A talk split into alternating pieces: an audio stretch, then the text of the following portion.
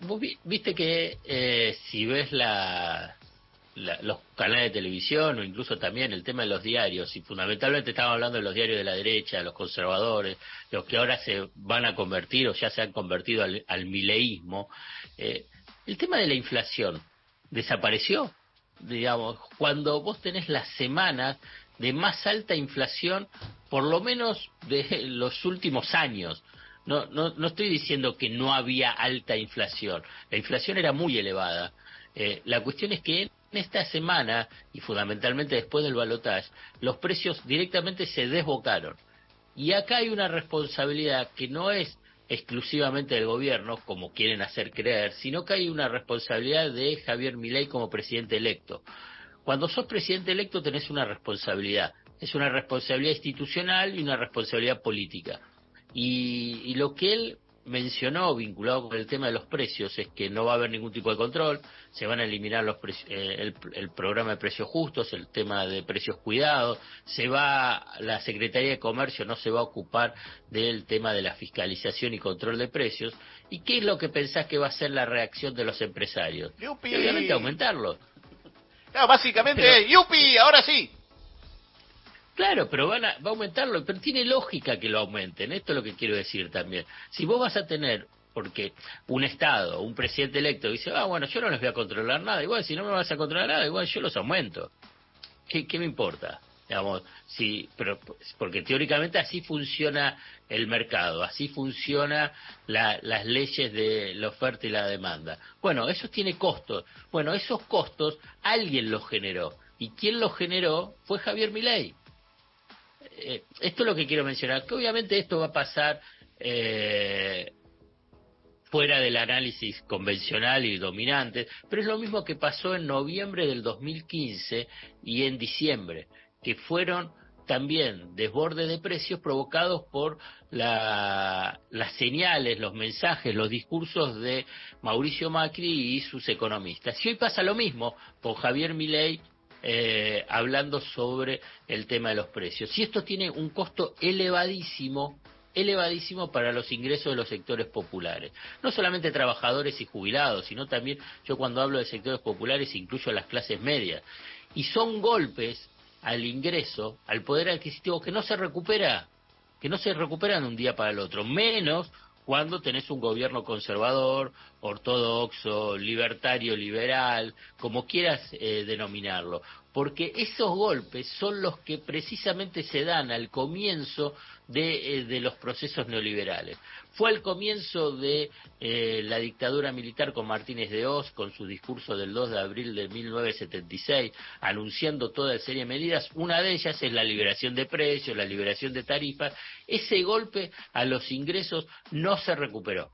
Después fue también durante la década del 90 con la hiperinflación de Menem y el comienzo de la convertibilidad, y esos ingresos no se recuperaron. Siempre pasaron a estar en un escalón inferior los ingresos en términos términos reales cuando después volvían eh, a recuperarse.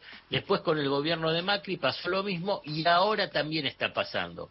Lo que quiero decir es que si vos agarrás y ves todo el recorrido, el deterioro de los ingresos, trabajadores jubilados, cuentapropistas, pequeños comerciantes, eh, clases medias, es brutal. Y ahora lo estamos viviendo. Esto es lo que quiero, digamos, estamos siendo en estos momentos, eh, no te digo contemporáneos, pero sí en tiempo real, cómo te están cercenando los ingresos y que va a ser dificilísimo la recuperación, pese a la promesa a esas promesas de que vas a estar mejor en el futuro. Bueno, lo que pasa es que también eh, han tenido una comunicación donde lo que te prometen es un lecho de espinas eh, hacia un mar de rosas en algún momento muy a, largo plazo y donde evidentemente eh, la liberación de las fuerzas productivas le dijeron una vez, ¿no? ¿Fue algo así? Sí, así fue. son fuerzas que factiblemente se carguen a, una buena parte de, de la Argentina y del sector popular de vuelta, ahí está muy bien la acepción que haces vos. Los populares son hoy también una clase media muy castigada que factiblemente pase a media baja muy rápidamente, ¿no? Pero es cada uno cuando va para a comprarlo al almacén, al supermercado, ve el tema de que la plata no le alcanza. Antes no le alcanzaba, ahora te alcanza menos.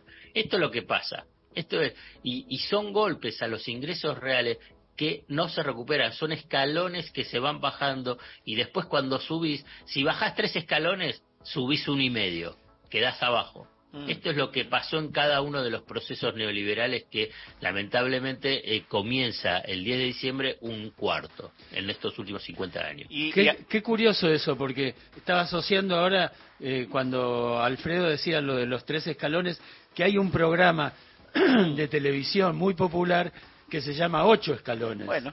Eh, esperemos que no, no, nos toquen los ocho escalones porque no sé cómo vamos a llegar al último. Ahí, Alfredo, después, eh, eh, supongo que para, para otro día hablaremos de este nuevo Ministerio de Economía que se arma con Luis Caputo, pero sobre todo con la aparición de gente, uno se tiene que preguntar cuánto tarda el pueblo en olvidar algunos nombres, porque están haciendo como un Dream Team entre Macri y Caballo o sea, las, políticas de ellos, y no sé si no fueron a buscar algún funcionario de Martínez de Oz, porque no sé si está vivo eso, ¿no? Claro, y bueno. porque, vos estás, porque ahí vos estás mencionando, tenés a Joaquín Cotani, eh, que trabajó con, con Caballo en la segunda parte del gobierno de, Menem. Eh, es otro financista, ¿eh? porque lo presenta como, bueno, eh, de macroeconomista, eh, es otro financista, es una casta de financistas que eh, va a desembarcar en el Ministerio de Economía y en el Banco Central, con poco conocimiento sobre la macroeconomía o sobre, sobre, el diseño de la política económica. y también tenés Luis Caputo, Sebastián Bausili, ambos con causas judiciales abiertas, pese a lo que digan. si bien la Cámara Federal M, o sea, las de Macri,